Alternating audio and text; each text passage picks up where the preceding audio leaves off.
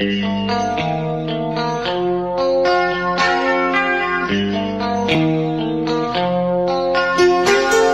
radio de los monos presenta Quiero hablar. Carol Constantini tiene un montón de historias que desea contar, expresar, reflexionar o simplemente decir. Bienvenidos a Quiero hablar en la radio de los monos. Hola a todas, a todos y a todos. Espero que se encuentren muy bien donde estén escuchando este podcast. Sí, mi podcast Quiero hablar. Soy Carol Constantini y estamos nuevamente un jueves aquí en la radio de los monos transmitiendo vía online, sí. Darle las bienvenidas a, a bienvenidas, dijo, la bienvenida a todas, a todos y a todos quienes nos estén escuchando el día de hoy. Gracias a quienes eh, se conectan los días jueves a las 18 horas para eh, ver qué viene en este episodio nuevo del podcast Quiero hablar. Gracias también a quienes escuchan y siguen reproduciendo lo sucesivo en Spotify. Y gracias, gracias porque eh, hoy día volví a revisar las reproducciones y del, del podcast de aniversario que fue hace dos semanas a la fecha ya van más de 100 reproducciones nuevas, así que agradezco, agradezco esa difusión que no sé por qué ha sucedido, pero me encanta, gracias a la radio de los monos y gracias a cada personita que es de mi entorno, que tenemos una amistad y que ha pasado por este podcast. De verdad me hacen muy feliz y me hacen creer en una posible mejor humanidad, sobre todo en Chile. y bueno, a lo que vinimos. Hoy con mucho frío, si estamos, hace frío, eh, se supone que está nevando en la cordillera, eso es un buen precedente porque puede que haya agüita para el verano, así que esperemos que se mantenga.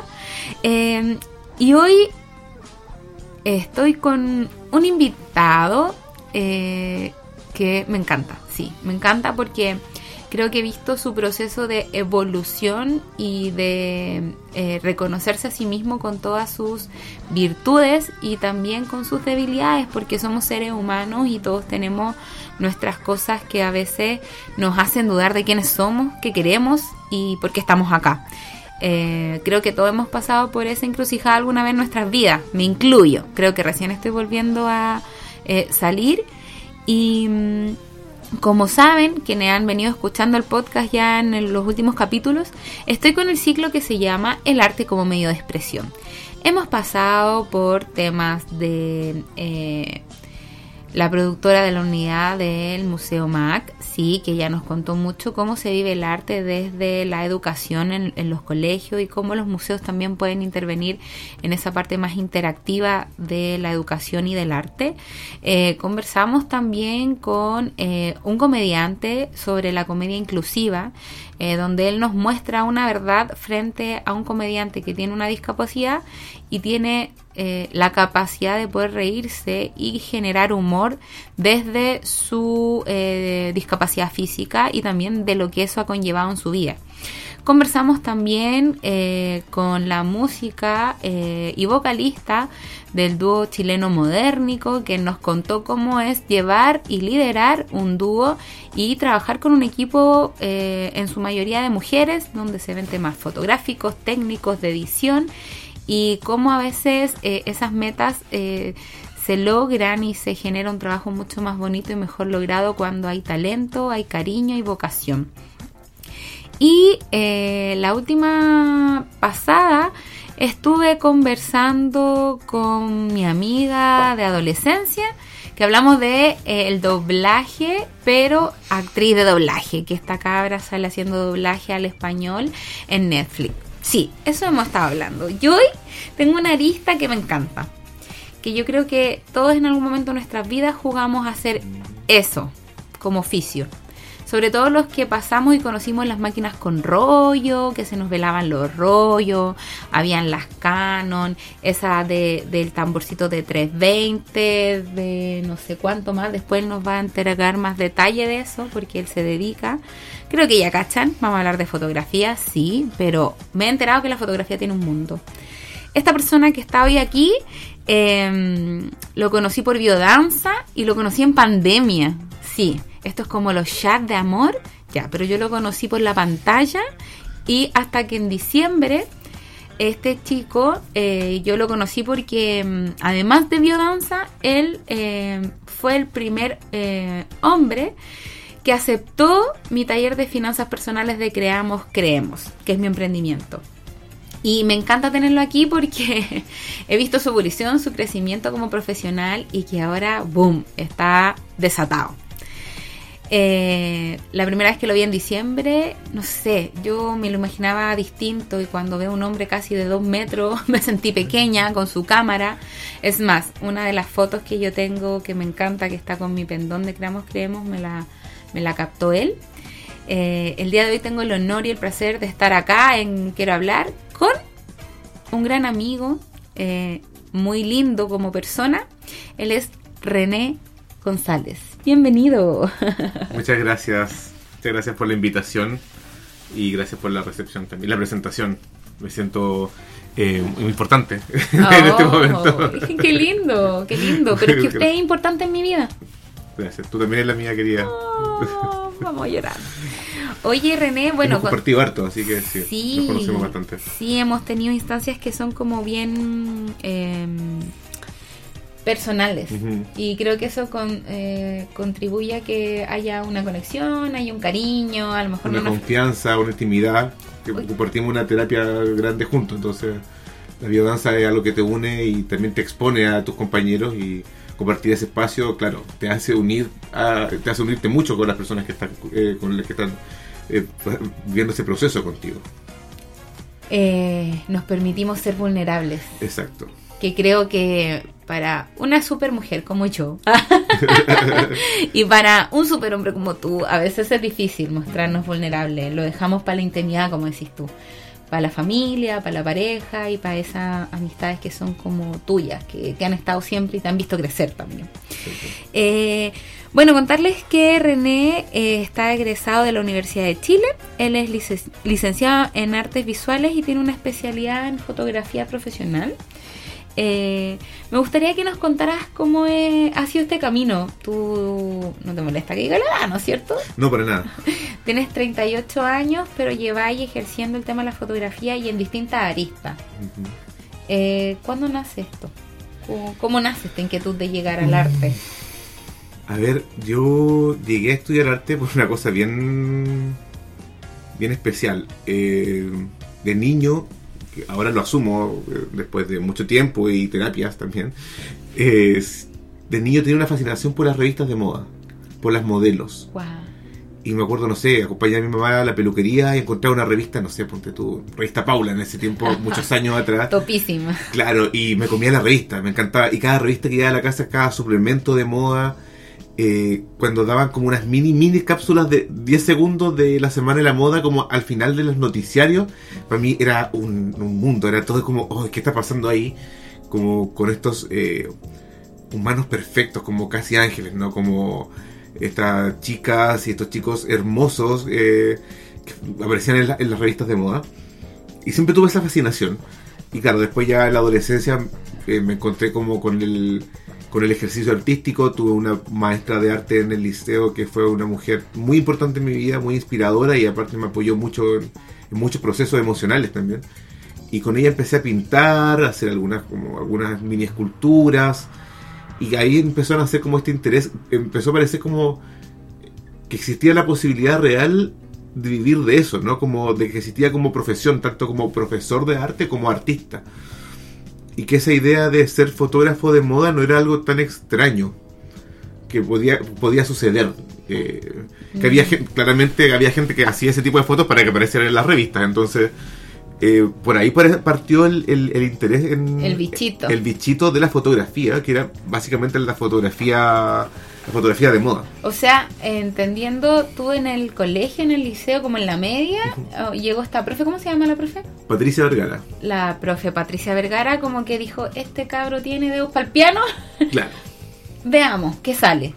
Y ella te- fue tu primera impulsora como de descubrir la fotografía. No, no específicamente la fotografía, El sino arte. que el arte. Ah, bacán. El arte, mi- y recuerdo también años atrás, eh, años cuando ya estaba en la, en la básica, participé, yo creo que mediante también el- la escuela en la que iba, eh, en un concurso de arte de la municipalidad. Y me regalaron, me acuerdo, una cámara fotográfica de, de esas de película 110, no sé si se acuerdan como unas alargaditas chiquititas. Sí, con los cachitos a los lados. Eh, Claro, y como con una especie de cachirulo, no sé, la que el, el rollo era muy, muy, muy lindo, todavía existen, hay por ahí en algún lado. Y ese fue como mi primer acercamiento a, a tener una cámara propia. Y años después mi papá me pasó su cámara, tenía una Zenith Ah, ya. 12. Y recuerdo, claro, ahora él me hizo como en 20 minutos una clase de fotometría maestra, magistral, en la cual me enseñó a usar la cámara. Obviamente no aprendí, pero fue como mi primer acercamiento, además como una cámara análoga, eh, con funciones manuales, con un rollo de 35 milímetros, con lente intercambiable. Y la tuve harto tiempo, lo usaba, la dejaba un poco ahí. Pero claro, ya después, eh, ya grande, 16 años, ponte tú, que empecé a, acariciar la idea de ser fotógrafo, de ser artista. Eh, empecé como nuevamente a, a- trabajar con imágenes, claro, eh, en este caso, en ese momento con pinturas, digamos, con, y con, con plástica, ¿no? Con, con el trabajo de las manos, con hacer algunas mini esculturas, con tomar Mm. pinceles, mez- mezclar colores. Pero todo eso quedó ahí, porque cuando salí del liceo, mis papás, obviamente como todos los padres quieren que tengas un, un trabajo que sea económicamente rentable. no estudié arte inmediatamente, quería ser actor también. Obviamente todos, creo que todos los artistas queremos ser actores en algún momento. Y mis papás me dijeron, no, ¿cómo se te ocurre? Eh, estudié una carrera que sea económicamente rentable y yo tuve la grandiosa idea, que ahora lo veo de lejos y sí fue una muy buena idea, porque conocí gente increíble y aprendí un montón de cosas que no hubiese aprendido en otro lado. Estudié terapia ocupacional, tres años, Qué hermoso. en la Universidad de Chile. Ah, también en la Chile. Sí, también en la. Chile y mm, lo pasé increíble. Lo pasé increíble. Conocí gente maravillosa que todavía son amigos. Tengo amigos de, que, que conocí en, en la carrera y aprendí también un montón de cosas que de una u otra forma tienen que ver con el arte también. O sea, tuve clases de anatomía, de biología, de física y todo confluye con el arte de alguna manera. Y también, obviamente, me- en medio de una nueva crisis de, de identidad y todas esas cosas que le dan a uno a los 20 años. Y como yo, buen artista, finalmente. Además, claro, porque yo veía también mis compañeros eran felices estudiando terapia ocupacional y yo no tanto, o sea, yo no, nada en realidad. Disfrutaba de las personas más que claro, de ir y, a y el estudiar. estar en la universidad que es increíble, o sea, todos los Sí. que hemos estudiado en la universidad sabemos lo maravilloso que es esa etapa, pero el estudio mismo no me gustaba tanto. Y yo sabía que, porque rápidamente empezamos desde el primer año a tener prácticas con pacientes, yo sabía que yo no iba a ser un buen terapeuta, que no lo iba a disfrutar, entonces... era un- ¿Qué te imaginé? Perdón. Sí, Pero- terrible. ¿Sabe qué? Usted está loco ahí. Sí, váyase, no, no, lo voy a atender. No voy a perder tiempo con usted. Así que vaya. claro, sí. Entonces, claro, y un día, obviamente, también, eh, eh, como buen Pisces, también siempre como con cambio de estado de ánimo. Entonces, aún- aún finalmente hay que tener un respeto muy grande cuando trabajas con personas Sí. con alguna enfermedad o con alguna alguna dolencia. No puedes eh, estar un día arriba y un día abajo. Tienes que ser un, un- un pilar para esta persona. Porque de una u otra forma eres como un motivador para Exacto. esa persona que de verdad está Eres un pasando un, pilar para esa proceso persona, claro. físico y que te lo genere tu trabajo también. Son intervenciones que yo creo que hoy tienen más sentido Y se conocen más. Porque también es un rol bien social el terapeuta Muy. ocupacional. tiene un espectro muy amplio de trabajo. eh, y bueno, en un momento de crisis se lo comento a, a mi madrina, los universitarios siempre como que se apadrinan como con lo- los mechones y todo. Me dice, mira, en realidad eh, tu vuelta de mano a la vida es hacer lo que viniste a hacer, onda, cumplir con tu vocación y ser feliz y no estar ayudando, no es tu obligación ser terapeuta. Podía ayudar de otras formas. Exactamente. Y hay personas que son llamadas a salvar el mundo y otras que no, entonces bueno, dije yo también, no voy a pasar los mejores años de mi vida estudiando una carrera que no me gusta para después no ejercerla, porque yo sabía que no iba a terminar siendo terapeuta. Así que decidí dejar la carrera. Como en el quinto semestre, mis papás estaban felices. ¡Woohoo! tener Te hicieron una fiesta. Sí. no, bu- bueno, no voy a hablar de eso ahora, pero fue como también tajaste mi parte como si le- no le estoy pidiendo permiso, me voy a cambiar de carrera. Es, es muy engorroso cambiarse de carrera dentro de la universidad, así que me salí, di un preuniversitario nuevamente, porque yo entré muchos años, el 2001, el 2002 entré a terapia ocupacional y cuando me tocaba, quise entrar a arte, había cambiado de la prueba aptitud a la PSU, Uh, entonces tuve que prepararme para otra prueba y finalmente me di, hice un preuniversitario, me fue muy bien y entré muy orgulloso yo entre los primeros alumnos, los primeros seleccionados, a estudiar arte. ¿Y por qué entré a estudiar arte? Es algo técnico súper simple en realidad. Eh, yo no tenía los medios económicos para pagarme una carrera de fotografía. Y por otro lado, yo estaba obsesionado con tener un título de la Universidad de Chile. Tal vez ahora no tiene mucho sentido, hay muchas universidades, pero yo dependía, para estudiar dependía de una beca, que me la, volví, me la gané dos veces, una beca del Ministerio de Educación, que en ese tiempo, como no existían las acreditaciones, Mm. la única manera de estudiar en una- en una universidad era, o sea, de usar esta beca era en, un- era en una universidad del Consejo de Rectores. Sí, por la estatal pública reconocida por el colegio de rectores y que te fuera tradicional, como se decía también en su momento. no- ahora ponte tú todas la- las becas del Ministerio de Educación, como las universidades están acreditadas, funcionan para cualquier universidad privada también y cualquier instituto. Que esté acreditado y que obviamente la malla esté así reconocida. Porque Exactamente. Hay muchos institutos y compartiendo mi realidad, yo mi primer eh, estudio, entre comillas, técnico, fue una fue título técnico, estaba reconocido en ese momento, pero ya no existe. El ICEL. En ICEL encontrarás tu alternativa. Sí, Ya, ¿cómo olvidarlo? ¿cachai? Y después eh, entré a la U, que es estatal, pero la del norte, que tiene una, una sede aquí en Santiago, ¿cachai? Y que tiene una modalidad de trabajadores. Y ahí, al ser trabajadores, tú tenés beneficios con, los traba- con tus empresas, ¿cachai? Si soy empresas públicas, generalmente te dan ese chance. Y de ahí tuve el trampolín para la Chile. Porque en mi caso, claro, no tuve una preparación y no me da el puntaje para primero Mm, eh, entrar y después optar a las becas, porque se, se mantenía lo mismo, si fueron añi- añitos después, seguía siendo la misma lógica a como decir diferencia ahora. O tenéis gratuidad, si ninguno de tus hermanos ha ocupado gratuidad, lo más probable es que si tenéis un buen puntaje también te la den para la universidad que tú la, la quieras usar y la puedas Exacto. usar. Antes no existía eso. No. Entonces yo la única opción que tenía de estudiar era teniendo esta beca en una universidad del Consejo de Rectores, yo estaba obsesionado con la Universidad de Chile, y efectivamente en la, univers- en la Universidad de Chile había una carrera, un- de parte del programa de licenciatura en arte, que era Artes Plásticas, se llamaba en ese tiempo, después le cambiaron a Artes, Artes Visuales. visuales. claro, cuando empezaron con estas cosas como multimedia y todo.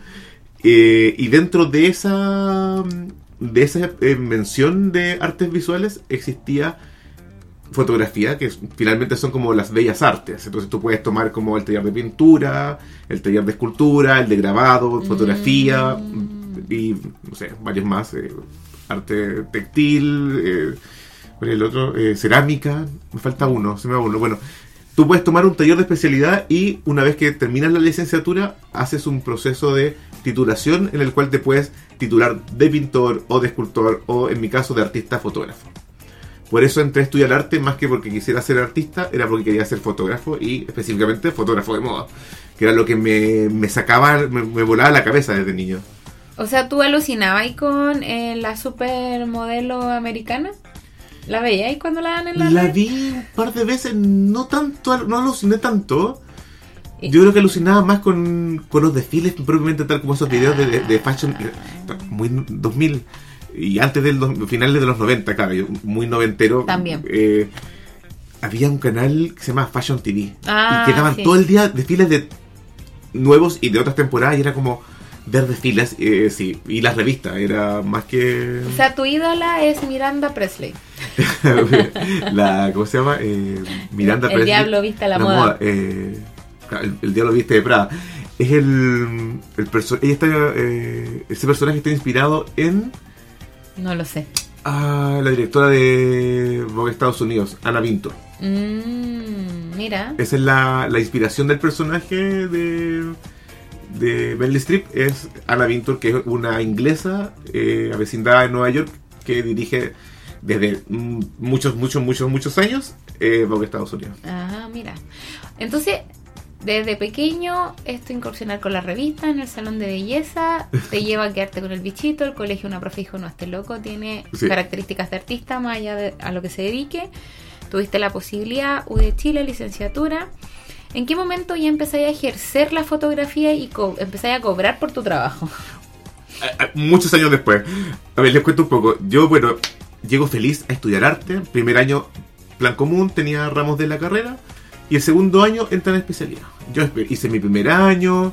Me costó mucho dibujar, dibujaba súper mal, me costaba dibujar, en fin, pero lo logré pasar al segundo año. Tuve que eh, presentar un portafolio porque habían cupos limitados para fotografía. Quedé. mis profesores se demoraron dos semanas en echar por tierra todos mis deseos de fotógrafo de moda. Da- fue, era bien triste, bueno, en realidad todos salíamos llorando de la. de Jugaron las con clases. tu ego. Más que con el ego, como que me hicieron ver que estaba en un lugar muy equivocado y me dicen, René, esto es una escuela de arte, no es una escuela de fotografía publicitaria. Y resulta que, ¿cómo decirlo que no, su- no suene eh, peyorativo ni, ni vulgar? Pero al parecer, la foto para mis profesores, la fotografía de moda es como la hija puta de la fotografía, es como el, el hijo bastardo. Entonces es como un sacrilegio, poco menos que es como mis profesores.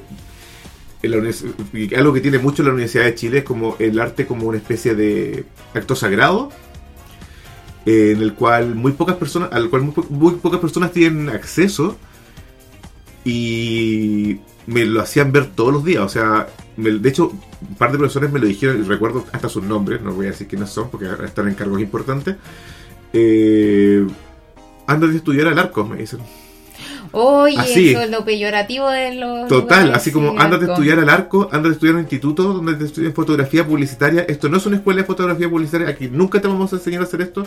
Esto es una escuela de arte. Si te quedas, te quedas a hacer arte. Lo pasé pésimo en realidad.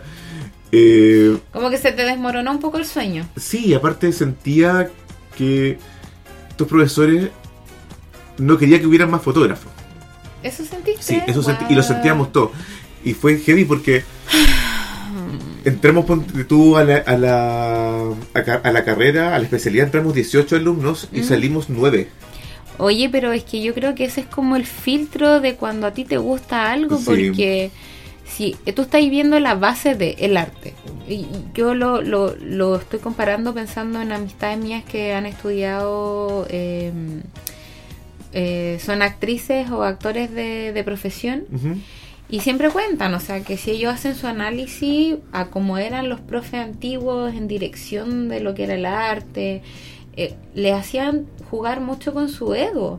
Y con sus emociones. Porque muchos de los cabros se creen que son la raja y, y tenéis que aprender, tenéis que tener una cuota de humildad, porque como tú dices, hay un trabajo emocional que llevar a cabo. Entonces ella decía, no, nosotros nos trataban de lo peor. Lo peor. O tenía evaluaciones y era, ¿usted vino a estudiar teatro? que no lo digo en la Chile solo, sino que en otras universidades, tanto dentro de Chile como en otro país. Entonces ahí tú veis que hay una formación más ruda y más fuerte, más allá que sea arte, el arte no es tan light. Sí, ese yo creo que es el tema. Eh, no sé hoy cómo lo estén llevando los profesores que estén ejerciendo el rol de formadores de actrices, de audiovisuales, de artistas visuales con una especialidad. Pero, por ejemplo, llevándolo a mi ámbito, que no es lo artístico, eh, los profes también te hacían ver una realidad, como no olvidar el por qué estás estudiando lo que estás estudiando. En mi caso era porque ah, está ahí- estaba trabajando y estudiando, entonces tenía la posibilidad de llevar a cabo siempre lo- mi aprendizaje, en un aprendizaje cruzado, un ser en el hacer, ¿cachai? En cambio tú estabas ahí buscando, mm, eran como intentos fallidos, veo que yo tenía sí, ya hasta esa fecha. Es una es parte de la historia de mi vida, eso como de dando palos de ciego y probando cosas para lograrlo. Mm. Sí, iba en eso, pero también era como estos sueños de este niño que quiere ser eh, fotógrafo de moda y ver la belleza, finalmente, que es un- un- uno de los rollos de, de- de- de- de este trabajo y de, mi búsqueda personal, como buscar la belleza. A estos humanos perfectos y esta ropa hermosa. Mm. Y mis profesores me dicen, no, onda, devuélvete. Da, no pasa nada. Te fuiste tres pueblos para adelante. no, después, no, y, y- y- y hacia afuera, es como estás en un lugar donde no tienes que estar. Entonces, ándate. Y a mí me había costado tanto llegar hasta ahí que dije yo, no, a mí nadie me echa. O sea, loco, tuve un excelente puntaje, dejé botar otra carrera. No me importó lo que pensaba mis papás, no me va a importar lo que piensa este viejo, ¿cachai? Es como, loco, tú hiciste lo tuyo, yo voy a hacer lo mío, tú ya fuiste famoso, ya te ganaste todos tus premios y a mí no me vas a decir lo que tengo que hacer. Y seguí ahí aguantando y finalmente cuando terminé saliendo al cuarto año, quinto año, eh, tenía en la cabeza, claro, había entrado en mí completamente en lo que era el arte y tenía una mezcla completamente rara en mi cabeza de qué es lo que quería hacer y me pasó que cuando salí de la carrera eh, e intenté entrar en el circuito de la moda y, de la publicidad, todo mi trabajo era muy artístico y todo lleno de simbolismos y lleno de conceptos y todo era como, oye, pero esto no es arte. Cuando empecé a trabajar con gente que trabajaba en moda, todo el mundo así como, esto es muy artístico y la moda no es tan artística, es como, obviamente lo que me decía mi profesor es más pornográfico, la, la moda y la publicidad tratan de venderte un producto. Y captar la atención del cliente frente a los Pero gustos. rápidamente, Sí. no hay una segunda lectura, una tercera lectura, una cuarta lectura, una quinta lectura como puede haber en el arte, que el arte puede significar muchas cosas dependiendo de, De dónde quién. está y quién la ve. El ojo que la mira. Exacto, en la publicidad no, la publicidad es pornográfica, la publicidad es inmediata y no tiene tantos conceptos detrás, solamente uno que es finalmente vender, utilizar Mm. el deseo para vender. Yo deseo. Exacto. Como lo que nos generaron con el Pato Laguna en Avon y con el Bernardo. Como que Avon. uno veía las revistas de Avon y era como, qué guapo sello. Y tienen ese concepto de tu, que vamos a hablar en el otro bloque, de los piluchos.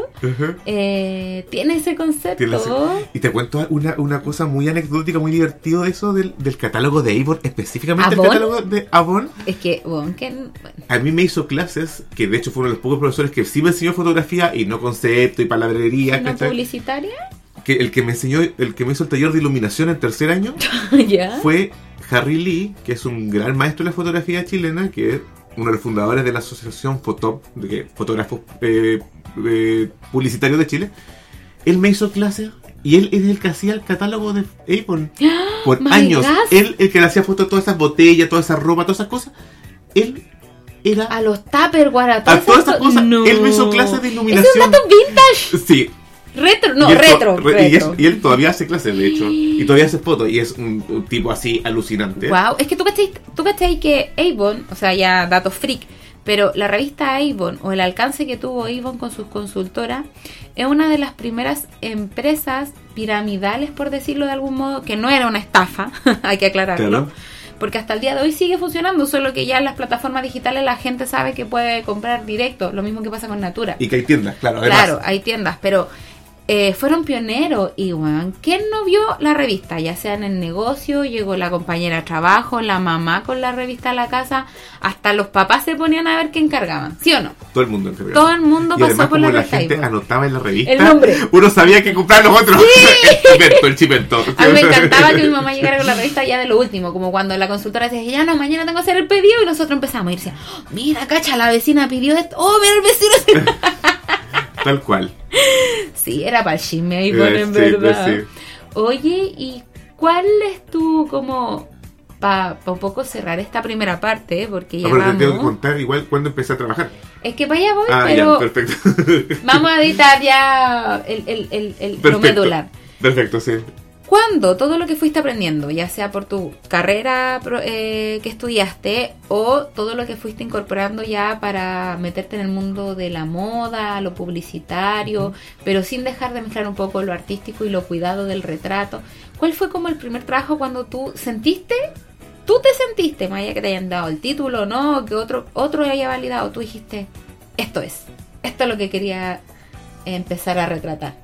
Como el primer paso de sentirte tu fotógrafo. Ay, pasó un montón de tiempo también. Eh, salí de la U el 2009, el 2010 empecé a hacer fotos y rápidamente conocí a un diseñador chileno eh, que estaba muy en boga en ese momento, eh, que ahora está un poco retirado, que me mando un saludo gigante a Maximiliano Gallegos. ¿En Él- serio trabajaste con él? Sí, somos amigos, muy amigos todavía. Buena. Y él me adoptó. Como que yo llegué un día a su casa, así como, no sé, mentira, le mandé como un correo. Y le digo, oye, quiero trabajar contigo, me encanta tu trabajo, yo acabo de salir de la Universidad de Chile, estudié fotografía. Eh, me, me cita, él muy serio, él es muy, en realidad es muy así como... Compuesto. Compuesto y serio, con su- se, se- tomaba su trabajo muy en serio. Me cita una reunión en su casa con su asistente, le estaba sacando una colección en ese momento.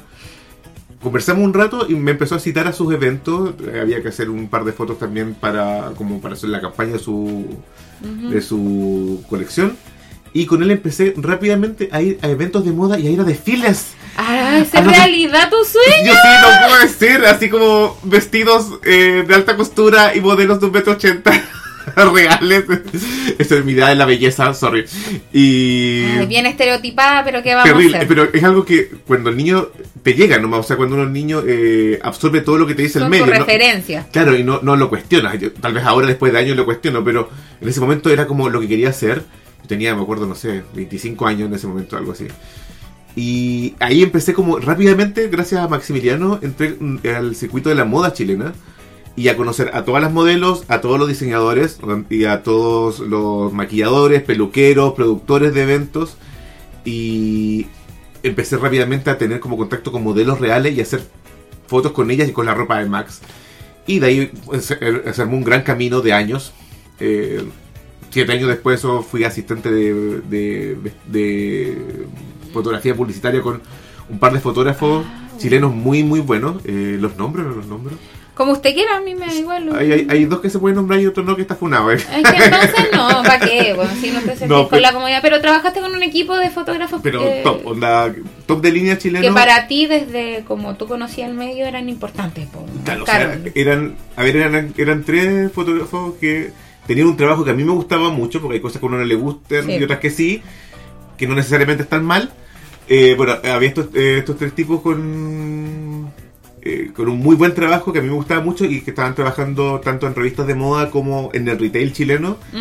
Y trabajé con ellos dos años, con dos años en total, y gracias a eso como que logré encontrar mi luz.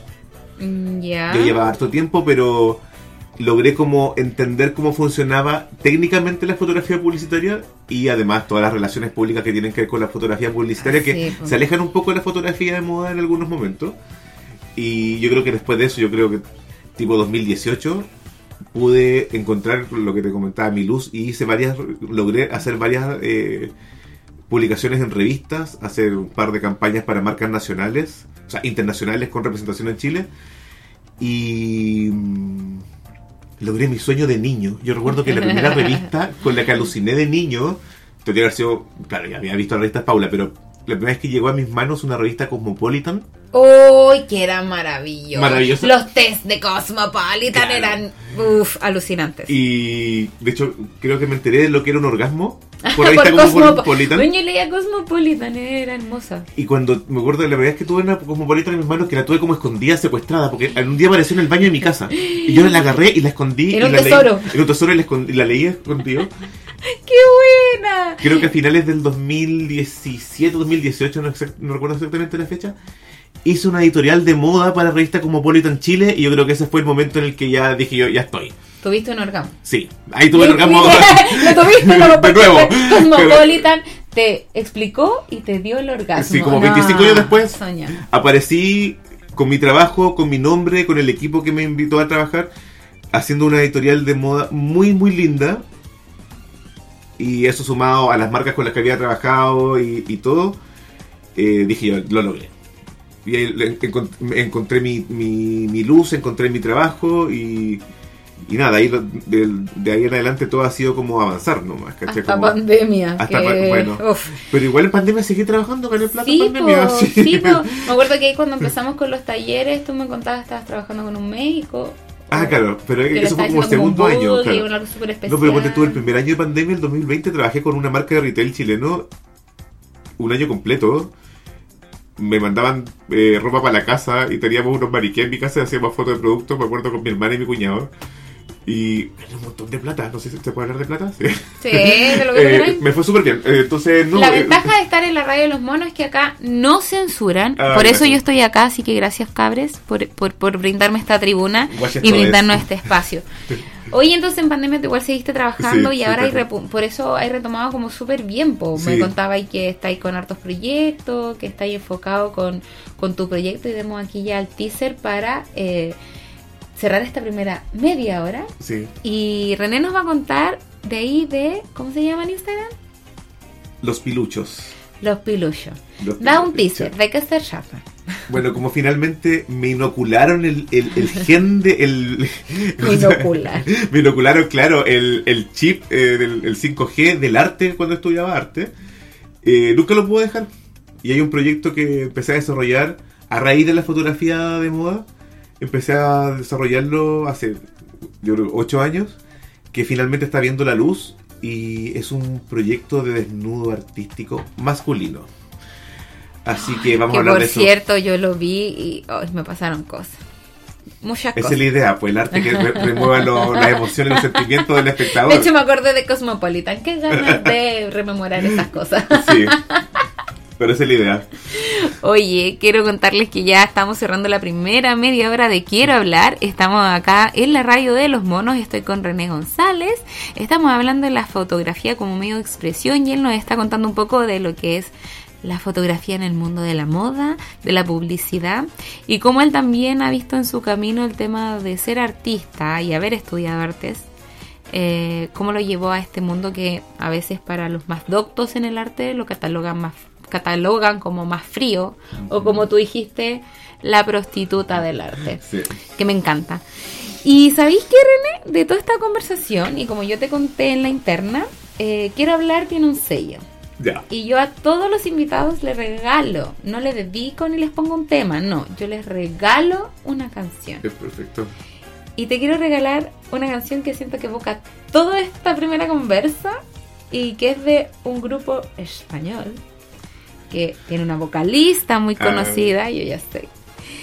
Eh, este es la canción Maquillaje del grupo español Mecano. Esto es Quiero hablar. No me mires, no me mires, no me, no me, no me mires, no me mires, no me mires, déjalo ya. Que hoy no me he puesto el maquillaje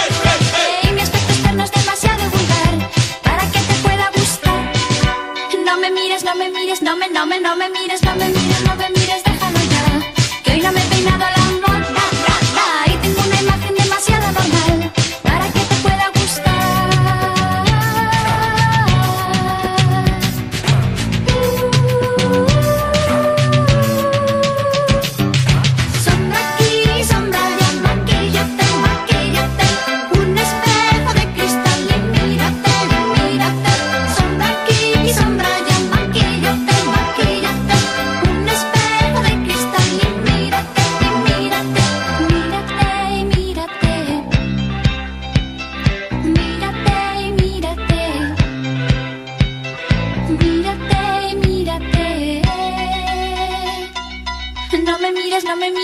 no me, no me, mires, no me mires,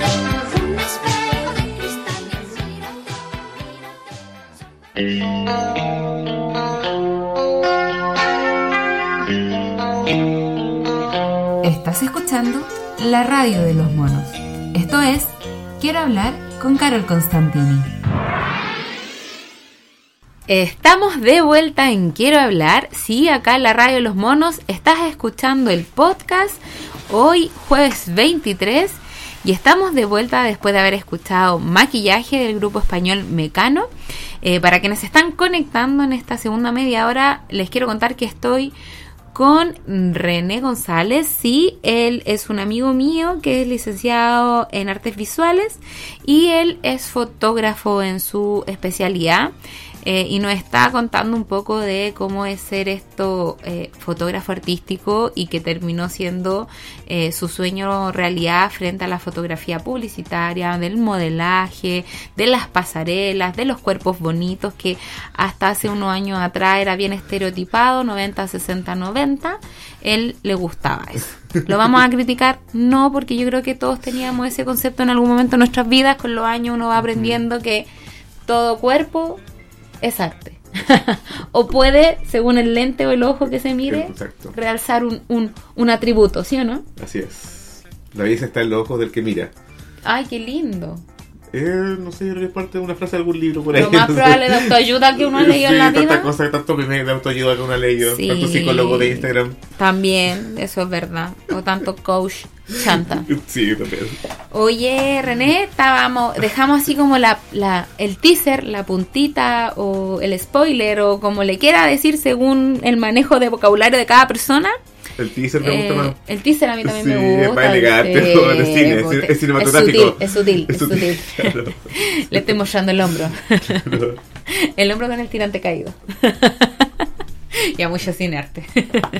Em, no, eh, René tiene hoy un proyecto personal donde mezcla todos estos conocimientos de arte, del modelaje, de la sutileza de la imagen, em, que se llama Los Piluchos. Esto es Instagram, ¿verdad?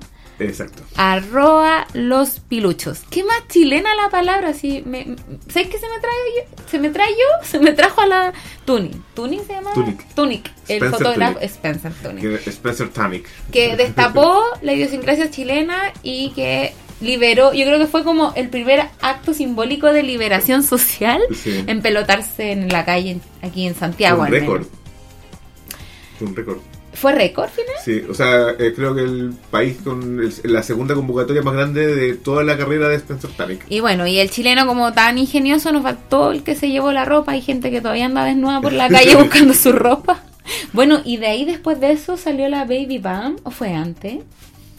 ¿O fue por ahí? Fue por ahí, yo Fue creo. como la corriente, dijeron ya, nos destapamos y todos empezaron a sacar la ropa, que fue hermoso. Yo era bien No, yo pequeña, creo que pero la Baby Bump fue antes. fue antes, decís Fue tú. antes, sí.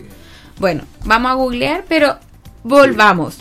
Cuéntanos, ¿de qué se trata Piluchos? ¿Qué retrata? ¿Qué hace? ¿Qué no hace? Y también contarles que René es... eh, nos va a contar un poco de, de una comunidad que para mí me encanta, pero que también tiene conocimiento y mezcla esto de los piluchos. Ah, por supuesto. Seco. Claro. A ver, eh, todo esto nació desde los piluchos. Bueno, se llama Los Piluchos el proyecto porque soy un fotógrafo chileno que fotografía hombres desnudos y nosotros los chilenos le llamamos pilucho a la persona que está desnuda. Cuando alguien está desnudo uno dice está pilucho. Entonces me gustó mucho esto de tener como denom- denominación de origen, ¿no? Como proyecto chileno que nace en Chile con eh, modelos chilenos. Bueno, ahora también con, el- con la apertura que tenemos a la migración, por supuesto que hay también modelos eh, extranjeros. Eh, me lo criticaron alguna vez, en algún momento algún amigo, oye, pero es que es muy localista. Y yo sí, sí, pues está bien, soy chileno, sí, nunca se me va a quitar, ¿cachai? Que quiera. Y me encanta, me encanta que se llame los piluchos porque además es como... eh, igual es como, encuentro como un poco tierna la palabra además, ¿cachai? Como que el pilucho igual es como... que es algo que tiene mucho que ver con mi proyecto, que no es un desnudo erótico propiamente tal. Es que además yo lo veo por el chilenismo, el pilucho. Sí, sí, Cuando la gente va al nacional, ¿dónde se junta? en el pilucho. ¿Qué más? Claro, y ese pilucho no es un pilucho sexy, es un pilucho muy artístico, es un tipo que está ahí parado nomás. O cuando uno se baña, cuando- por ejemplo, en el acto de ducharse, cuando uno se baña pilucho, uno no está ahí como en la ducha sexy, no, pues uno se baña nomás y va y después se pone una toalla, se seca, se pone la ropa y se va a trabajar. Entonces me gusta mucho ese desnudo que no busca un erotismo directo. Claramente lo dirán algunos filósofos. El desnudo tiene una carga de erotismo que es inherente a él. Por supuesto que sí, yo no lo estoy negando. Pero también uno puede dirigirlo y encauzarlo hacia otras cosas. Mm, Y poder, que es lo que trato yo de hacer en, en mi trabajo, que no sé si siempre me resulta, es partir del desnudo utilizando este cuerpo desnudo para hablar de otras cosas, de otros conceptos, como la soledad, la vulnerabilidad, la ansiedad, todas estas cosas que como sociedad, sobre todo en estos momentos post, post pandemia, nos aquejan tanto y que también obviamente de alguna manera me representan a mí. mm. Yo estaba mirando el Instagram y hay unas fotos bien bonitas. Eh, yo le, le- le decía que más allá de lo que él enfoca, porque son cuerpos masculinos los que están Sí, en, en, solamente piluch- en masculinos. piluchos, eh, es porque también René eh, grafica un poco la identidad sexual de, de quien retrata, eh, que son eh, gay y también hay hombres heteros Sí. que han decidido resaltar ciertos atributos de su cuerpo. Hay unos traseros. Es que yo que soy mujer lo envidio, porque es como, ¿cómo tienen ese trasero? Y por otro lado, hay... Hay mucha gente que hace ejercicio, en Sí, realidad. claramente lo cultiva. La el sentadilla, la sentadilla el, profunda. el trasero lo cultiva y ahí es cuando digo, puta, yo tengo trasero natural. ¿Viste? Vamos, se cumple. Eh, pero eh, es como se retrata y donde no haces una burla de la condición, que eso a mí a veces me pasa de eh, con qué identidad de género yo me identifico, con qué eh, yo me...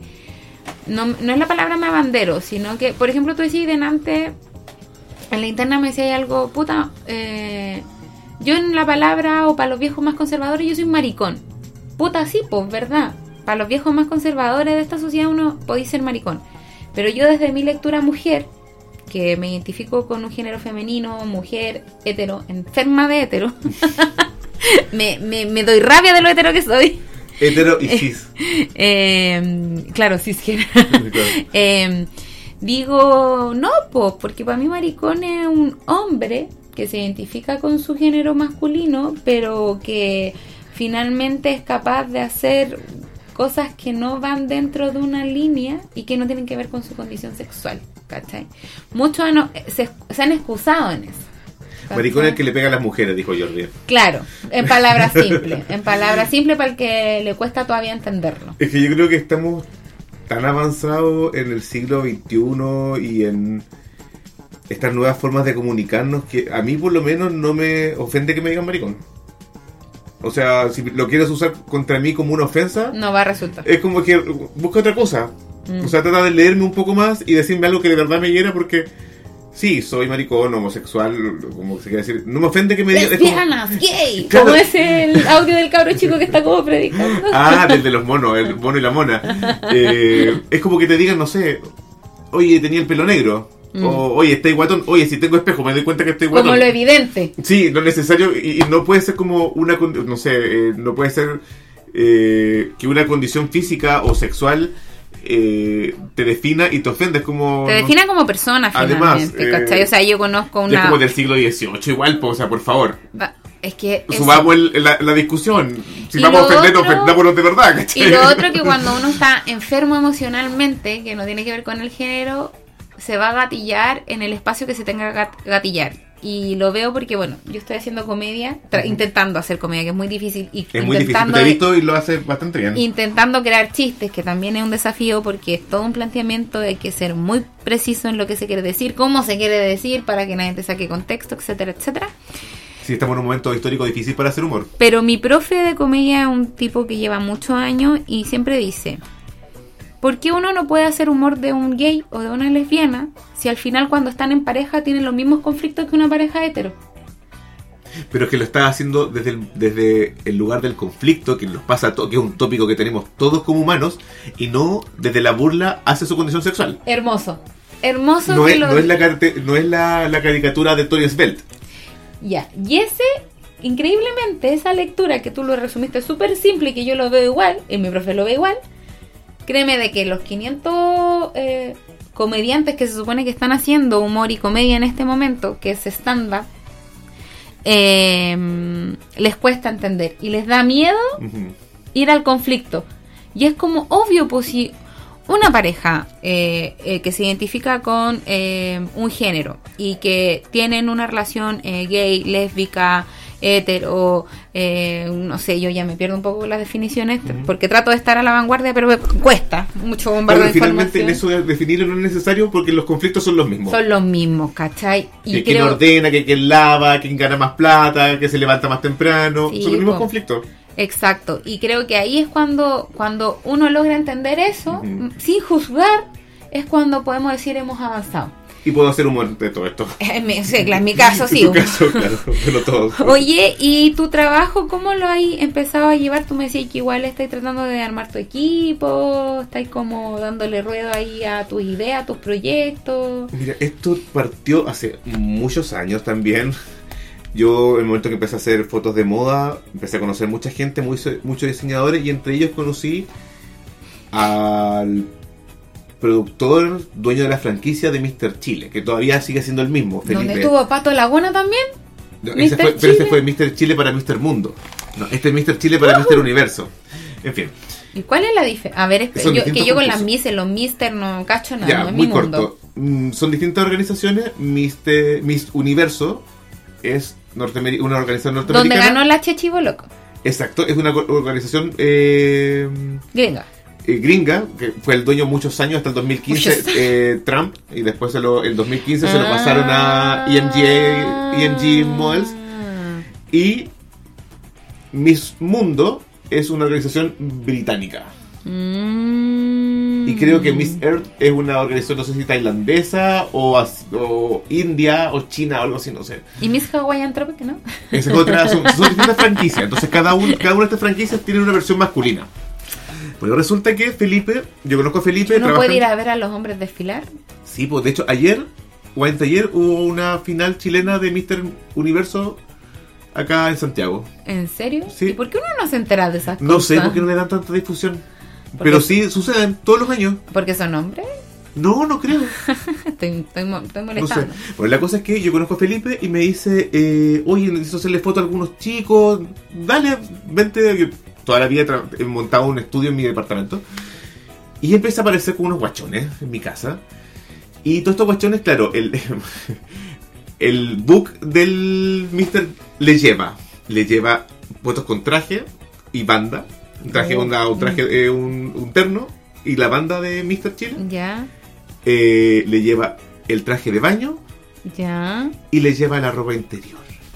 ya. Y pasar del, del guachón en calzoncillos, del guachón el boxer Calvin Klein, que Ya. no pasa de moda, es, una- es algo impactante, es, Sí. es- es un, es un Muy fenómeno, Beckham, muy Beckham. claro, y es un, es un fenómeno digno de estudiarse.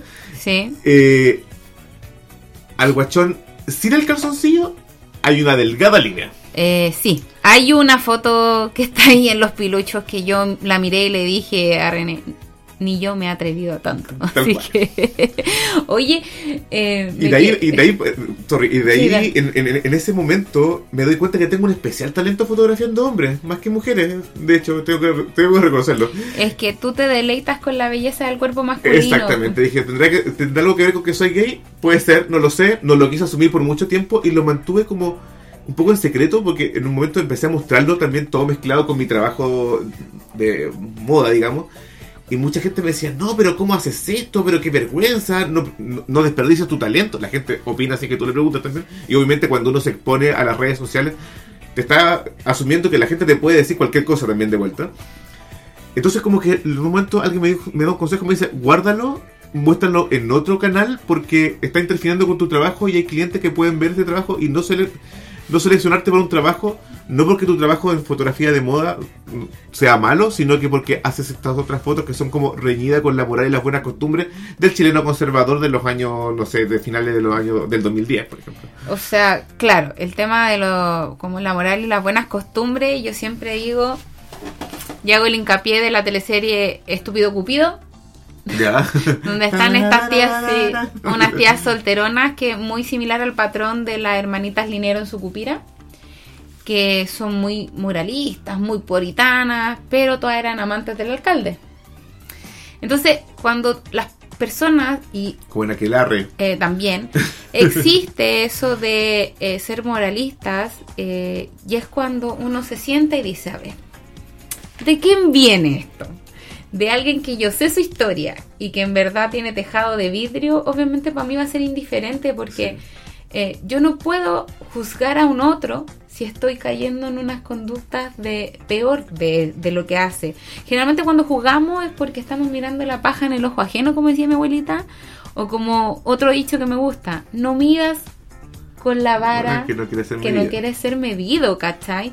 Porque si a mí me juzga alguien, por ejemplo, estar haciendo este podcast, estar exponiendo quizás un poco mi vida, es porque yo lo decidí, soy adulta, tengo plena conciencia de lo que estoy haciendo. A diferencia de, y enganchándolo con lo que tú has decidido, y no sé si te ha tocado verlo, pero también para que nos contís, porque aquí hay harto papá, mamá que escucha y que tiene está criando hijos. Y, a- y hay niños que les gusta la tele, hay niños que les gusta el modelaje, con todo lo que ello implica. Yo como mamá, papá, no me puede gustar. Pero estamos en tiempo de que ojalá a nuestros niños les demos todas las herramientas de experimentar para que ellos el día de mañana, cuando puedan decidir qué es lo que desean hacer con su vida profesional, laboral, eh, tengan un abanico de posibilidades y puedan decidir a conciencia de lo que quieren o no quieren hacer, para que no sean niños frustrados como quizás te pasó en un momento a ti, ¿cachai? A decir eso, que ojalá que no hubiese pasado a nosotros eso, digamos, tener con estos papás abiertos de mente y educados emocionalmente. Eh, y quizá podemos ver los cambios reflejados en algún momento, a lo mejor no los vamos a ver, pero con la confianza de que sí, puede que ocurra. Eh, ¿Tú viste en algún momento o te ha tocado trabajar con niños que estén involucrados en el modelaje? Sí, como, pero en modelaje de moda, digamos, para publicidad. Sí, he trabajado con niños modelos. tónica- Sí. ¿Y cómo es esa experiencia igual? O sea, el cabro chico va porque quiere o porque los papás están lucrando con Mitad ellos mitad. porque son bonitos. Mitad y mitad. Hay niños que le encanta que tú decís como, ¿qué onda la personalidad de este pendejo? Y el acting, porque se saben todas las poses. A todo esto, el, cuando tú haces un catálogo de ropa, por ejemplo, que es lo que yo más hago en, en mi trabajo como fotógrafo publicitario, es una coreografía de poses. Y los modelos profesionales se las saben y las fotos salen súper rápido, sale todo perfecto. Y hay niños que también se saben esas poses. Y es un agrado trabajar con ellos porque de verdad que la hacen muy corta y ellos son felices, independiente que les pagan y que sus papás administran su dinero. Eh, es, es maravilloso trabajar con ellos porque les gusta, lo pasan bien. Pero también hay algunos que van como medios obligados por los papás. Como Hay que algunos- cachai que no es un juego. Sí, hay algunos como que lo hacen porque la mamá está ahí encima, o porque lo hacen por dinero, o porque los papás querían ser modelos y no lo lograron. Que eso es lo peor. Sí, hay varios que van por obligados, pero la mayoría, yo, yo diría que el 70% de los con los que yo he visto y con los que yo he trabajado directamente, lo hacen porque les gusta y lo pasan bien los cabros chicos. O sea que al final el modelaje hoy en día es como cuando el, a- el papá quiere que el niño juegue fútbol Un poco. o sí. la mamá quiere que la niña baile ballet, que son como los clichés. Es muy parecido. Eh. Por ejemplo, en el caso de, es- es muy, de hecho es muy parecido porque cuando hay un niño que empieza una carrera de ballet, por ejemplo, a los 4 años, o un niño, no sé, empieza a jugar fútbol a los 8 años, tiene que haber un papá que va con ellos a todas partes, o a un abuelo que va con ellos a todas partes. un porque- adulto Porque responsable. de partida, los, los chicos, para firmar los derechos de sesión de imágenes para la publicidad, tiene que haber un, un adulto que firma por ellos. Y el niño, no va a llegar un niño a una sesión de fotos, un niño de 4 o 5 años para una campaña de ropa infantil, solo a la sesión de fotos. Va con su papá o con su mamá o con su abuela a la foto. Entonces, tiene que estar la familia dispuesta a este sacrificio. Yo conozco una chica que ya debe tener, no sé, 16 años, que modela de los 4, que su mamá ha estado con ella toda su carrera y ha sido un gran trabajo de, su mamá también, el, el que ella sea modelo y que la hayan metido a todos lados y que haga publicidad constantemente. Eh, a ella le encanta y lo pasa súper bien y todo, pero hay una mamá detrás sacrificándose igual. O sea, la mamá igual podría estar en la peluquería o trabajando y haciendo su carrera, pero está dedicada a que, a que su hija logre su sueño de ser modelo profesional, digamos. Y lo, lo lo ha logrado, digamos, lo hace. Claro, es que yo creo que ya ahí entra ahí a los costos que se asumen y las responsabilidades que se asumen cuando una ya es mamá o papá. Ujú. ¿Cachai? Porque tú ahí ya veis, bueno, cuáles son las posibilidades de yo seguir eh, construyendo mis sueños versus cuántas alas y posibilidades veo que y talento que veo en mis hijos, pues, ¿cachai? Claro, yo creo que tiene que ver mucho con eso, con que hay chicos que sí tienen ap- aptitudes para el modelaje en Mm. este caso, o para el ballet, o para la danza, perdón, para el fútbol o cualquier deporte, y los papás, qué rico tener un papá que tiene la apertura de mente de decir como, oye, ¿sabes que este niño tiene un talento para esto? Los vamos a meter al, a, a las clases de natación, por ejemplo, a las clases de danza. Qué buen ejemplo. Qué, lo de- qué rico, o sea, tener un papá que dice, oye, sí, que no se pierda.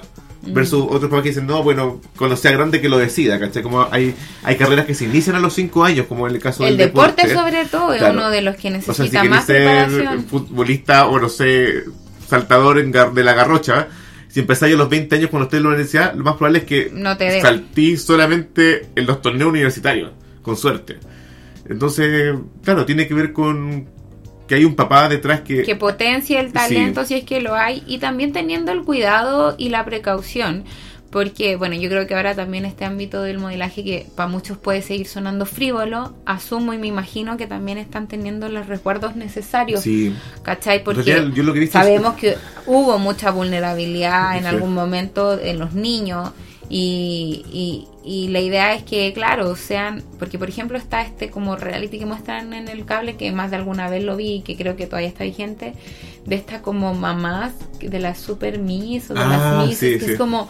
Histérica weón, las mamás. Que es heavy ver cómo esas mamás están proyectando su deseo en sus hijas y las niñas a veces no tienen Sí, ni la mínima intención de estar Yo lo he ahí. visto igual, en- he visto las dos cosas. He visto papás súper buena onda y, y dedicados a su hijo, y hay otros que, porque lo que te decía prin- hace un rato, ellos querían ser modelos o ellos querían ser actores y no lo lograron Mm. y obligan a sus hijos. He visto las dos cosas, pero en general lo que más he visto en, en- en- en producciones publicitarias es chicos que lo hacen porque quieren y son como muy bien cuidados y muy respetados por todo el equipo, por el vestuario, ejemplo, no sé. pues, eh, cuando van a vestir, ponerle la ropa al niño del- de, la, Mm. de la foto, eh, es la mamá la que la ha visto. O sea, la, la vestuarista le pasa la ropa a la mamá y la mamá le cambia los pantalones y la polera al niñito o a la niñita. Es eh. que así debe sí, ser, pues. es bien, hay harto respeto en realidad. Es que cuando hay un trabajo, es que ahí pasan las diferencias, cuando es un trabajo profesional y un tra- y es un trabajo. Porque también sabemos que en estos medios de publicitario están estos fotógrafos súper así como, no, promotora, esto va- ¿Te acuerdas que en algún momento salían como aviso en el diario y después salían que las cabras, weón, Claro, trata de blanca, prostitución, de- la hacían grabar porno, no, y ahí ya, fu, un desmadre que... De padre señor mío, como decía mi abuelita.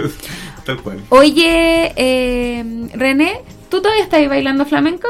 No, Ah. no, pucha, me encantaría volver.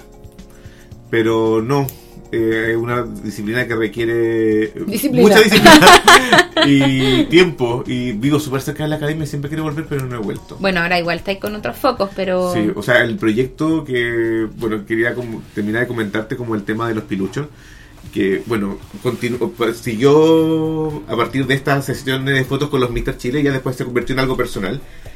Y creo yo que, tal como decías tú, como es, es encontrarme con mi quehacer artístico y con qué voy a hacer en pandemia, que yo creo que nos pasó a todos, dije yo, ¿sabéis qué? Voy a hacer un Instagram y lo voy a empezar a mostrar. Yo, mi sueño siempre fue cuando empecé ya a hacer fotos regularmente de, de esos piluchos y que las guardaba en un disco duro así súper escondido, que- No, claro. que, de tenerlas guardadas, digamos, eh, que debo tener, no sé, yo creo que 100 sesiones de fotos guardadas, era hacer un libro. Siempre he querido hacer un libro y ese material ya está hecho, está, está- eh, lo estoy editando ahora. Pero en un momento dije yo, no puedo esperar, esto, todas estas conversaciones que tuve conmigo mismo durante el encierro, digamos. Uf, eh, no, pero estamos acá, sobrevivimos. No sabemos cómo, pero sobrevivimos. Sí, eso. Eh, no sé, yo sé cómo, mediante una terapia. Eh, dije yo, sé que tengo que empezar a mostrar esto. O sea, no puede estar aquí guardado. Me hizo un Instagram y tuvo muy buena acogida dentro de estos eh, cibernautas que buscan el un contenido como el mío, que es un contenido claramente homoerótico, en donde la- el objeto de deseo y el objeto de admiración es el cuerpo masculino, en el cual tengo un 90% de seguidores hombres y un 10 u 8% de eh, seguidores mujeres. Eh, tuvo muy buena recepción. Rápidamente empecé, no sé, yo creo que en 6 meses tenía 2.000 seguidores y me cerraron la cuenta por, no sé, por algún desmadre, por algún eh, bello público, que eh, Instagram es muy, muy, muy no, jodido el bello público. eso pasa cuando te empiezan a reportar. También. Y Mira, sabemos que hay gente conservadora y Mm, que sí, por joder la pita a veces... Pero no importa, como yo he partido de cero muchas veces en mi vida, bueno. soy una persona muy resiliente. Me hice otro Instagram, cuidando mucho de no publicar cosas que Instagram no quiere. Y ya voy casi por los 3.000 seguidores. Así vi, po.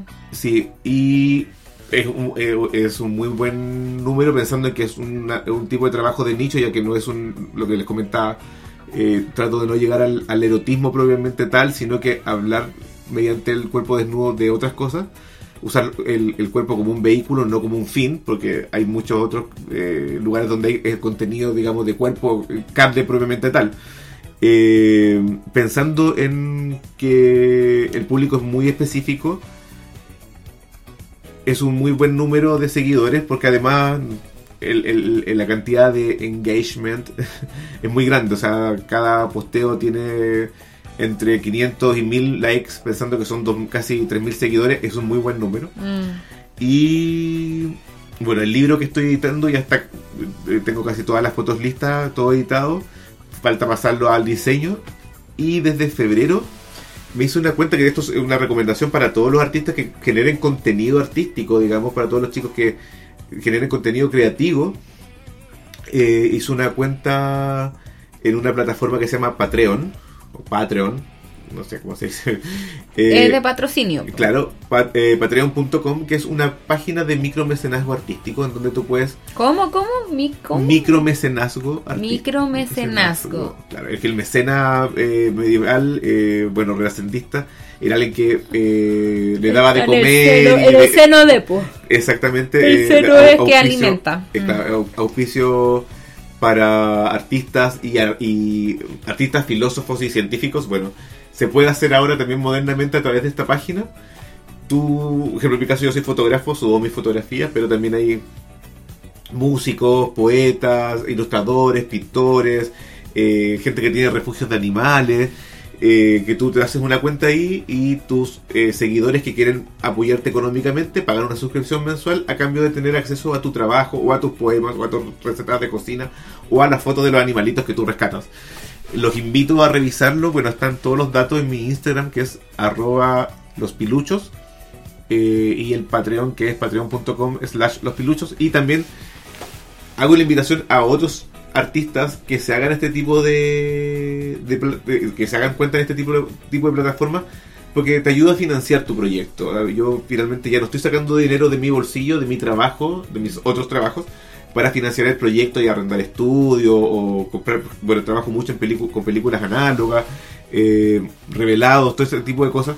Ya no salen de mi bolsillo, sino que puedo utilizar e invertir el dinero que me eh, aportan mis eh, micro mecenas y también con eso eh, puedo voy a poder editar el libro y, y sacarlo rápidamente a la a la venta digamos a disposición de los seguidores que quieran tener el trabajo ya en una encuadernación Hermoso. Eh, bueno, igual contar más allá de- del proyecto Los Piluchos, eh, René se ha especializado en el desnudo. De hecho, tenemos ahí un, un- un proyecto Sí. pendiente que de verdad para mí eh, siempre de niña he tenido la inquietud como de generar un trabajo artístico del desnudo, porque siento que el cuerpo humano eh, en sus particularidades y en cada persona eh, tiene un algo que realzar, como les decía.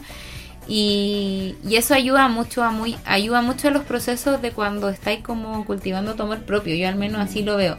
Siento que, por ejemplo, cada persona busca un algo en particular eh, cuando decide tratarse desnuda o desnudo, eh, hacer cuerpos pintados, donde también tú expones tu intimidad y tu vulnerabilidad física.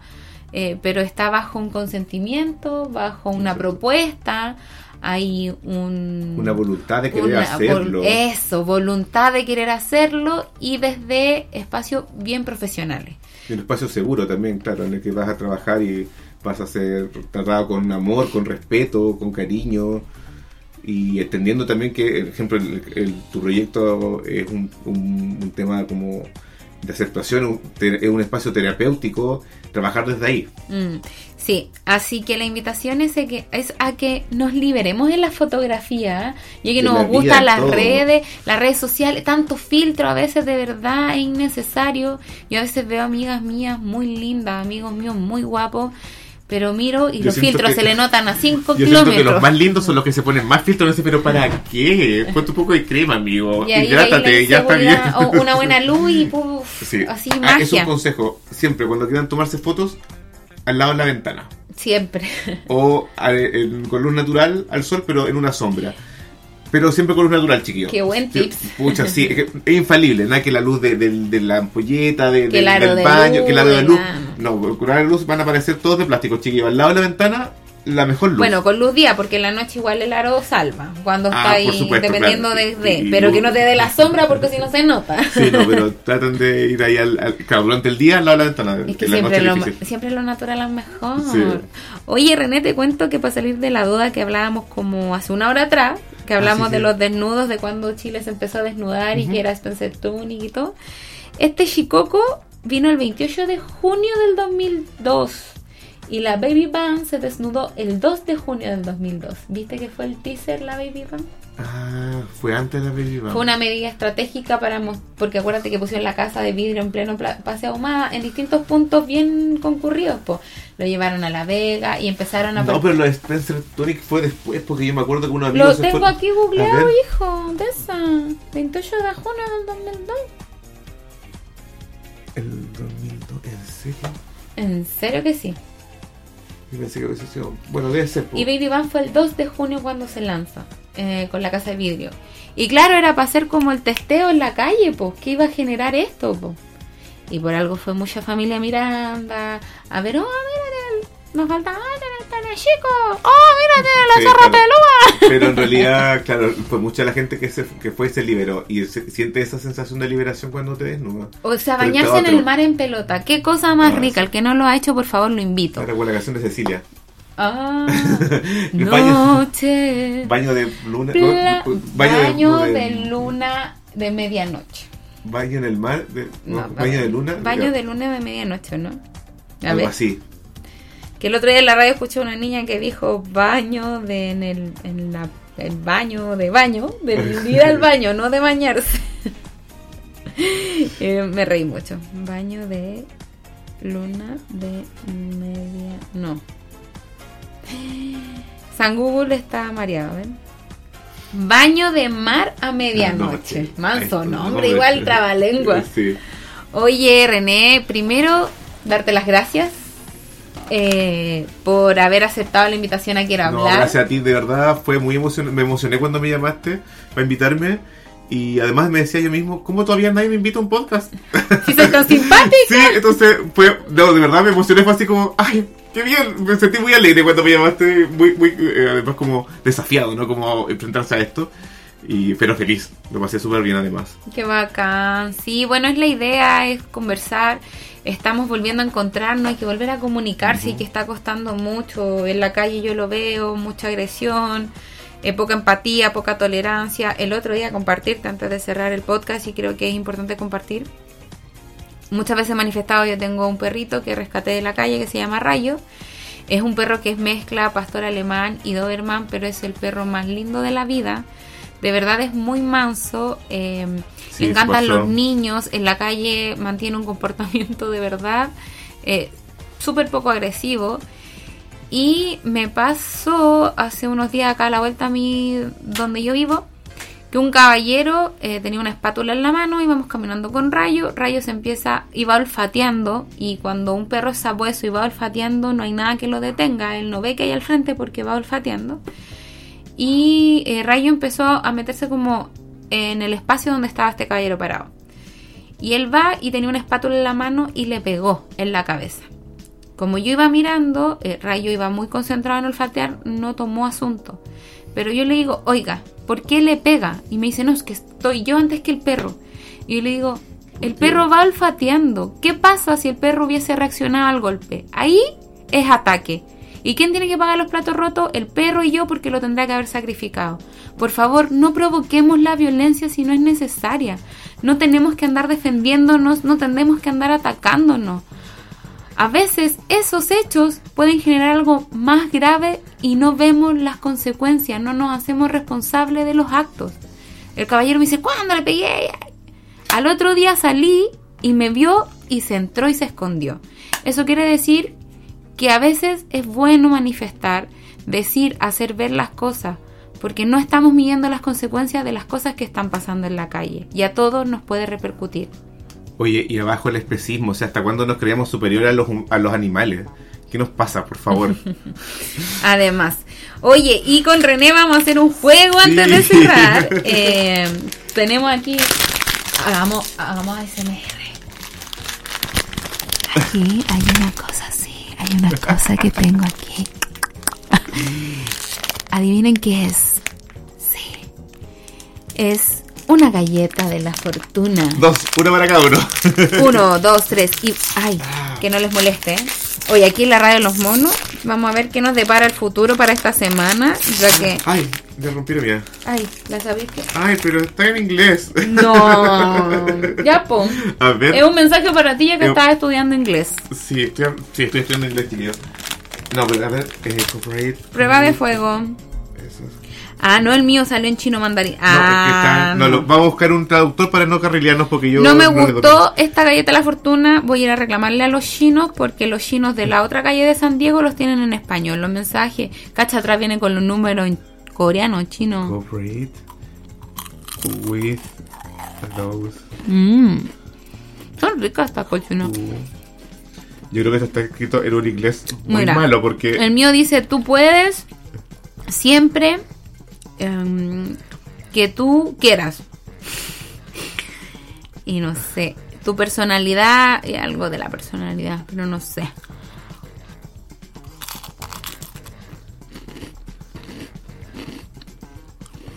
Ah, mira, la mía es más filosófica. A ver. Dice, coopera con aquellos que tienen tanto conocimiento como integridad. ¿Qué me decís? ¿Está bueno este...? Me gustó. Sí, está buena mi galleta, la voy a guardar. Yo tengo en el refri puesto de las últimas que ahí puedes ver más de ahí cuando salgamos que son en español. Y esta dice yo, a ver. You are motherfucker. No. Eso fue lo único que aprendí en el colegio en inglés. Hoy estaban ricas, pero ¿sabéis que primera vez que me toca se, se equivocaron de container y trajeron las con, en, en inglés para acá y las de español? Pero a más? ver, dímela, yo, yo tengo el traductor acá. Ay, yo.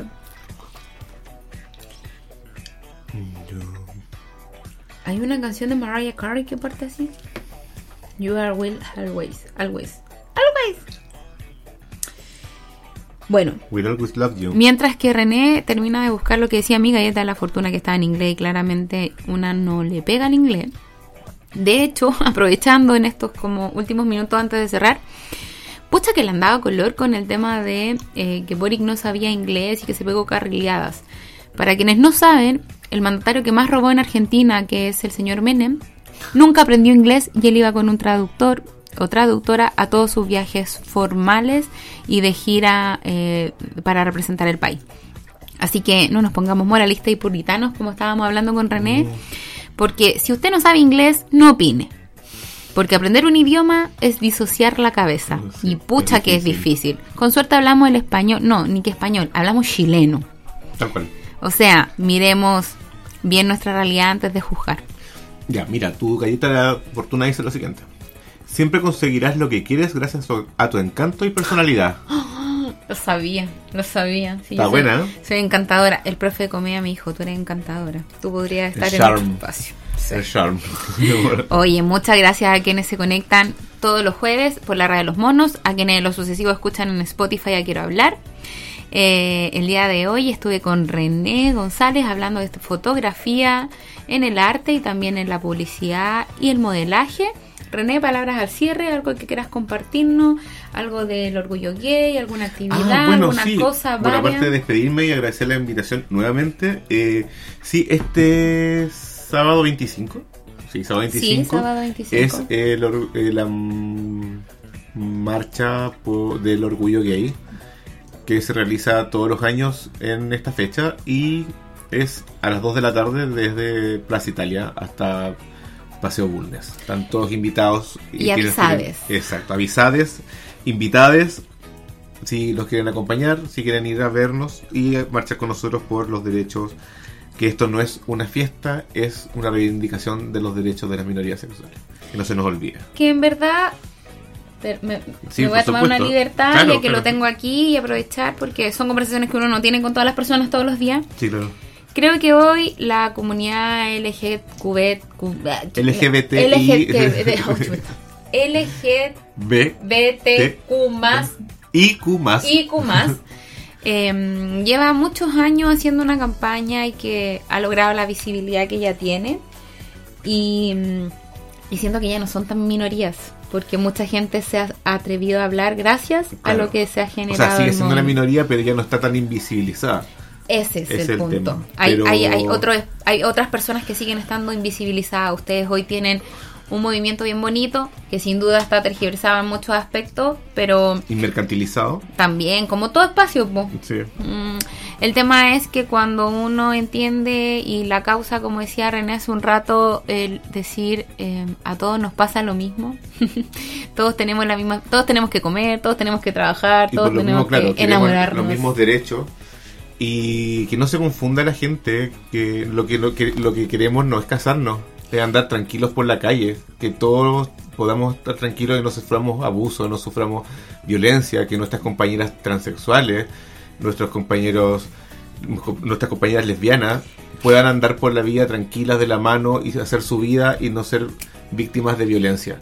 Eso es lo que queremos. Casarnos, bueno, sí, buena onda, pero en realidad queremos derecho, queremos seguridad. Y yo creo que también eh, abrir los espacios laborales. Hay muchos Sí. Eh, personas que son transformistas, que son trans, que han estudiado, se han pagado sus carreras frente a una a un espacio de la comedia, muchos hacen stand-up, eh, muchos hacen humor para poder subsidiar su carrera profesional, eh, pero al momento que tienen que ir al mundo laboral se ven discriminados porque aún no se abre tanto esa barrera. Ese cupo laboral trans. Y, ¿Y qué pasa? Que muchos de ellos o terminan manteniéndose en la vida bohemia y terminan perdiéndose y Y prostituyéndose. que se ven obligados a prostituirse finalmente porque no tienen acceso a otro tipo de trabajo. Entonces es un, un- un- una realidad que se vive, que aún existe y creo que con los procesos migratorios se ha vuelto a agudizar. Hay que volver a recordar ciertos avances que habíamos tenido como sociedad dentro de la inclusión y la inclusión no solo tiene que ver con aceptar al hermano migrante, al hermano extranjero o a la hermana extranjera migrante, también a todos quienes hacemos y construimos una mejor sociedad. Toda minoría suma, toda realidad suma y para poder verlo hay que conversar. La conversación abre caminos, la familia es el primer lugar donde uno puede conversar y exponer sus dudas. Y si la familia no las resuelve, hay que ir al colegio. Y si en el colegio no las resuelve, bueno, ahí buscamos Google, pero usar Google no es todo. No es todo. Eh, gracias por la audiencia y de robles de tambores porque a René le voy a regalar su segunda canción para Ay, cerrar. Sí, ya. regalo doble. Y eh, te voy a regalar una canción de alguien, a ver, ¿cómo lo digo? Es de una mujer eh, chilena, muy dulce, muy carismática, y que tuvo que ver con la comida chilena, y que tuvo que ver con la televisión chilena, y, y que tenía una voz muy dulce a cantar. Ella mm, es Gloria Benavides, y te voy a dejar con la canción. Eh, ya sabéis cuál. Sí, que la estuvimos cantando. Yo llegué cantando esa canción hoy día acá. Pero quiero confirmar si se llama así para no pegarme. Creo que sí. El, el- Se llama. Aquí en la radio de los monos vamos a cerrar. Quiero hablar con. ¿Por qué no fue yo tu primer amor? De Gloria Benavides. Esto fue. Quiero hablar. Bye. Chao. Chao, René. Besos.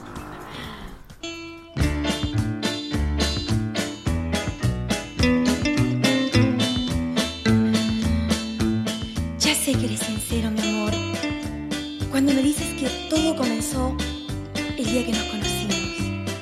Y el pasado no cuenta. Pero, ¿qué quieres? No puedo dejar de envidiar todo aquello que fue tuyo. Antes. Antes de que yo lo fuera. Ya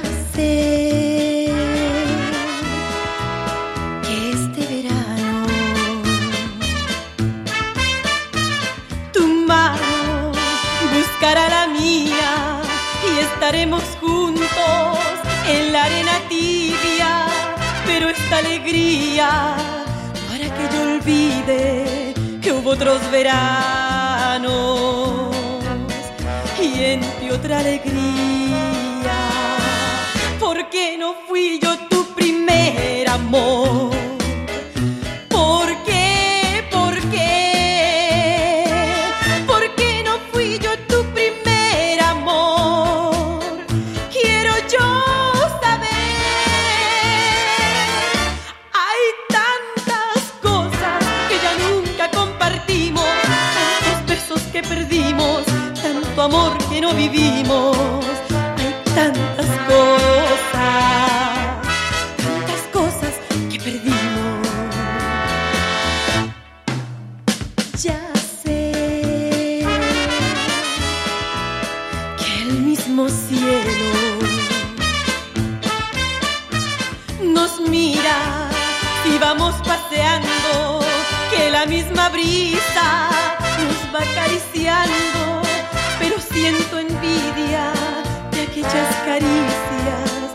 por no ser mía, yo voy a llorar.